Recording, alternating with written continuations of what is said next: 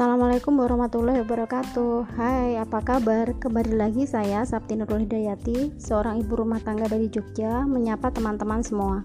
Kali ini saya akan berbagi informasi tentang masalah finansial khususnya tentang bagaimana cara mengatur keuangan yang baik dan benar di saat new normal atau di era adaptasi kebiasaan baru Termasuk di sini nanti saya juga akan coba jelaskan pilihan produk investasi yang aman dan menguntungkan yang bisa kita lakukan dalam kondisi seperti ini. Oh ya, ini bukan karena saya sudah ahli di bidang perencanaan keuangan ya. Cuma kebetulan beberapa waktu yang lalu saya mengikuti kuliah daring yang membahas tentang cara mengatur keuangan di masa new normal bersama seorang ahli keuangan dari Investing Mom. Jadi ceritanya kali ini saya ingin berbagi pengetahuan baru yang saya dapatkan, siapa tahu bermanfaat juga untuk teman-teman. Hmm, sebelumnya saya mau buat pengakuan terlebih dahulu. Bagi saya pribadi, masa pandemi ini membuat saya tersadar kalau selama ini saya belum benar dalam mengelola keuangan keluarga. Tabungan yang saya punya belum saya pilah berdasarkan peruntukannya, investasi pun saya masih meraba-raba. Menabung hanya jika ada sisa uang belanja dan itu juga saya campur jadi satu dan saya ambil jika saya ada perlu. Padahal seharusnya setiap kali kita menyisihkan dana untuk ditabung, semua harus jelas peruntukannya. Apakah untuk membeli barang baru atau sebagai dana cadangan jika sewaktu-waktu kita sakit atau kehilangan pekerjaan. Secara spesifik, saya masih abai dengan pengalokasian dana darurat keluarga Padahal di tengah kondisi pandemi ini, di mana pemasukan jadi berkurang, simpanan dana darurat inilah yang menjadi penolong kita. Kondisi pandemi ini jelas berdampak kepada semua orang tanpa terkecuali, terutama dari sisi ekonomi. Akibat pandemi ini pun beragam sekali. Ada yang bertahan hanya dengan mengandalkan uang tabungan, ada yang masih punya pemasukan walaupun tidak banyak, dan ada pula yang kehilangan pendapatan dan tidak punya tabungan.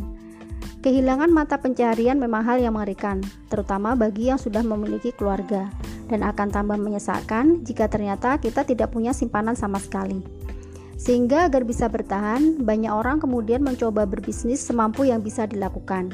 Beberapa usaha yang marak saat ini di antaranya adalah bisnis masker, alat pelindung diri, catering harian, frozen food, minuman kesehatan, kue-kue, sembako, hingga bisnis jasa dan reseller lainnya dan semua pemasaran rata-rata dilakukan secara online. Memang, kesadaran literasi keuangan masyarakat Indonesia, khususnya di kalangan ibu rumah tangga seperti saya, masih belum merata. Banyak yang masih abai pentingnya pengaturan keuangan keluarga, padahal ini penting demi kestabilan rumah tangga. Nah, saat ini kita tengah memasuki babakan baru dengan diperlakukannya era new normal. Di masa ini, masyarakat bisa kembali beraktivitas secara produktif, namun wajib menerapkan protokol kesehatan yang ditetapkan, seperti tetap jaga jarak, memakai masker, rajin cuci tangan, atau memakai hand sanitizer. Era new normal ini membuka peluang bagi masyarakat untuk memulai kegiatan ekonomi yang sempat terhenti. Dengan berjalannya roda ekonomi, diharapkan kondisi ekonomi membaik dan masyarakat pun bisa bangkit kembali. Dan ini juga sekaligus memberikan peluang untuk kita membenahi pengelolaan keuangan yang mungkin selama ini kita kurang peduli karena belum paham ilmunya. Beberapa hal yang perlu kita perhatikan dalam mengelola keuangan di era new normal adalah yang pertama, kelola utang kita. Utang adalah kewajiban yang mengikat yang harus kita bayarkan. Utang dikatakan sehat jika besarnya adalah 50% dari aset yang kita punya atau kalau dilihat dari besarnya jumlah cicilan, maka utang kita dikatakan sehat jika maksimal cicilan yang kita bayarkan adalah 35% dari pendapatan bulanan.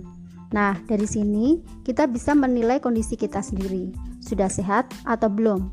Jika kondisi kita sekarang berat untuk melakukan pembayaran, ada beberapa hal yang bisa kita lakukan. Misalnya, kita bisa menjual aset yang kita miliki atau kita minta restrukturisasi kepada pemberi pinjaman.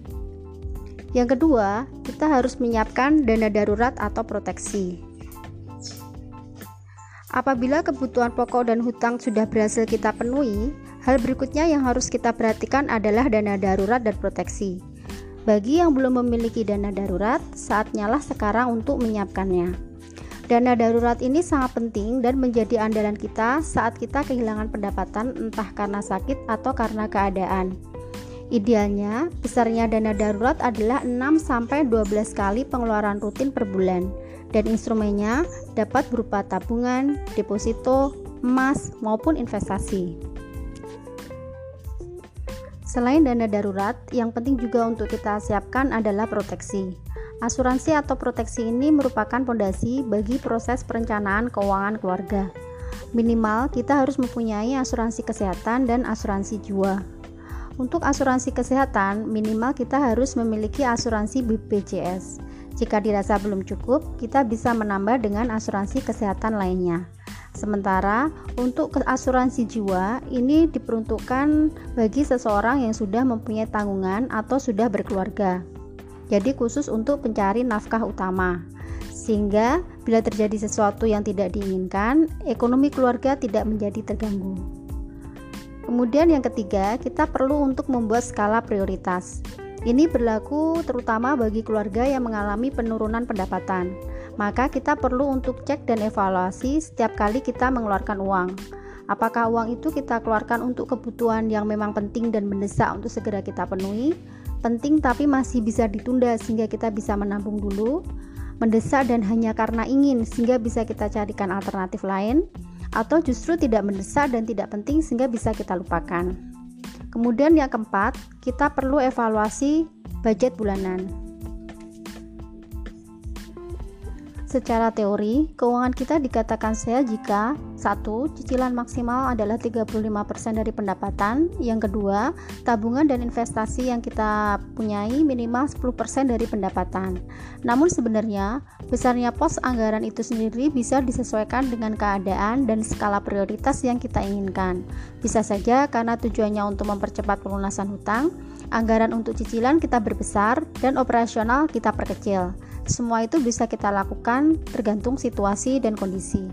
Bisa juga kita coba untuk membuat alokasi dan prioritas gaji di saat krisis yang disesuaikan dengan kondisi kita masing-masing. Dengan menentukan alokasi dan prioritas gaji, maka pengeluaran belanja kita pun akan lebih terkendali. Yang kelima, kita harus tetap berinvestasi di instrumen yang aman dan kita sudah paham. Jika kebutuhan dasar, kewajiban, persiapan dana darurat, semua sudah aman terkendali, saatnya bagi kita untuk berinvestasi. Dan sebaiknya dalam kondisi seperti sekarang ini, kita berinvestasi ke instrumen yang minim risiko dan kita sudah paham seluk-beluknya. Meskipun saat ini harga saham di pasar modal sedang turun, namun jangan asal coba kalau kita memang belum paham seluk-beluknya. Bicara mengenai investasi yang aman dan menguntungkan, saya jadi ingin membahas tentang investasi di SBN Retail. SBN atau Surat Berharga Negara adalah produk investasi yang diterbitkan dan dijamin oleh pemerintah Republik Indonesia melalui Kementerian Keuangan yang ditujukan untuk masyarakat berkeluarga negaraan Indonesia yang sudah memiliki KTP. Secara garis besar, produk SBN retail ini dikategorikan menjadi dua jenis, yaitu yang pertama surat utang negara atau SUN, yang kedua surat berharga syariah negara atau SPSN. Surat utang negara atau SUN terdiri dari dua macam, yakni satu obligasi negara retail atau ORI. ORI adalah obligasi negara yang bisa diperdagangkan oleh investor retail tanpa harus menunggu jatuh tempo, imbalannya bersifat tetap dan dibayarkan setiap bulan. Yang kedua, SPR atau Saving Bond Retail, yakni surat utang yang hanya bisa dibeli di masa penawaran dan disimpan hingga waktu jatuh tempo. Karakteristik dari SPR ini mirip dengan tabungan atau deposito, namun memiliki fasilitas early redemption atau pencairan awal dan biasanya bisa dicairkan maksimal sebesar 50% setelah kurun waktu satu tahun. Yang kedua, surat berharga syariah negara atau SPSN. Surat syariah negara atau SPNN ini terdiri dari satu suku retail atau SR, yaitu surat berharga negara retail yang bisa diperdagangkan di pasar sekunder. Imbalan suku retail ini bersifat tetap dan dibayarkan setiap bulan dan berbasis syariah. Yang kedua, suku tabungan, yakni surat berharga negara retail yang berbasis syariah tidak bisa diperdagangkan dan harus disimpan sampai jatuh tempo.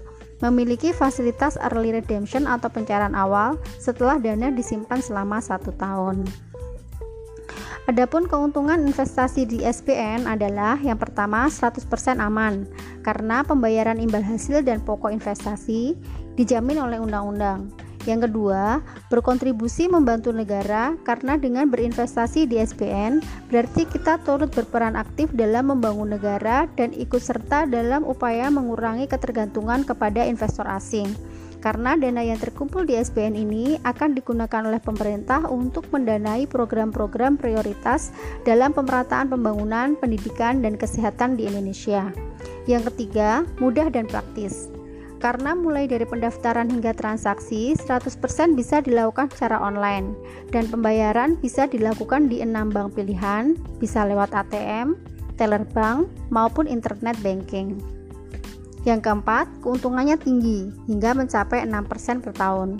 Kemudian yang kelima, kita akan rutin mendapatkan uang karena imbal hasil akan dikirim langsung ke rekening investor secara rutin setiap bulan atau sesuai dengan ketentuan produk. Yang keenam, bisa dicairkan lebih awal. Ini khusus berlaku untuk SBN eh, yang bertipe SBR dan ST. Meskipun jangka waktu ditetapkannya 2-3 tahun, investor bisa melakukan pencairan maksimal sebesar 50% dari total pembelian jika sudah memasuki masa 1 tahun. Sejak akhir Mei 2018, surat berharga negara atau SBN retail ini bisa dibeli secara online. Pemasaran SBN retail online ini melibatkan berbagai pihak sebagai mitra distribusi. Ada bank, ada perusahaan fintech, ada juga perusahaan efek. Lebih rinci berbagai mitra yang terlibat dalam distribusi SBN retail ini bisa ditengok di Instagram DJPPR Kemenkeu RI. SBN retail online ini memiliki tenor 2-3 tahun dengan minimal pemesanan sebesar 1 juta dan maksimal 3 miliar. Pemerintah sendiri telah merilis jadwal penerbitan surat berharga negara khusus untuk investor retail sepanjang tahun 2020 yang dilakukan sebanyak enam kali, yakni di tanggal 27 Januari dengan dikeluarkannya SBR 009, kemudian tanggal 24 Februari dengan dikeluarkannya SR 012, tanggal 15 Juni dengan dikeluarkannya ORI 017. Dan baru-baru ini pemerintah baru saja melakukan launching yang dilakukan secara virtual suku retail SR013 pada tanggal 28 Agustus 2020 lalu. Penawaran SR013 ini berlaku sejak tanggal 28 Agustus sampai dengan nanti tanggal 23 September 2020 dengan minimal pembelian 1 juta dan maksimal 3 miliar. Imbal hasil yang ditawarkan tetap sebesar 6,05% dan bisa diperjualbelikan antar investor lokal dengan tenor selama 3 tahun. Nah, ini adalah kesempatan kita untuk berinvestasi di SBN Retail dengan melakukan pembelian suku retail 013 sekaligus menjadi penyumbang dana untuk merencana pembangunan yang dibuat pemerintah. Jadi, yuk jangan sampai ketinggalan. Mari berinvestasi yang aman dan menguntungkan di SBN Retail. Karena sebenarnya berinvestasi di SBN Retail itu manfaat dan keuntungannya ini untuk kita, untuk keluarga dan juga untuk negara kita tambah pemasukan dari investasi dan negara memperoleh dana untuk menjalankan program-program prioritas dalam pemerataan pembangunan, pendidikan, dan kesehatan di seluruh pelosok tanah air. Yuk cintai keluarga dan negara dengan berinvestasi di SR013 karena keuntungannya ini untuk kita semua. Salam.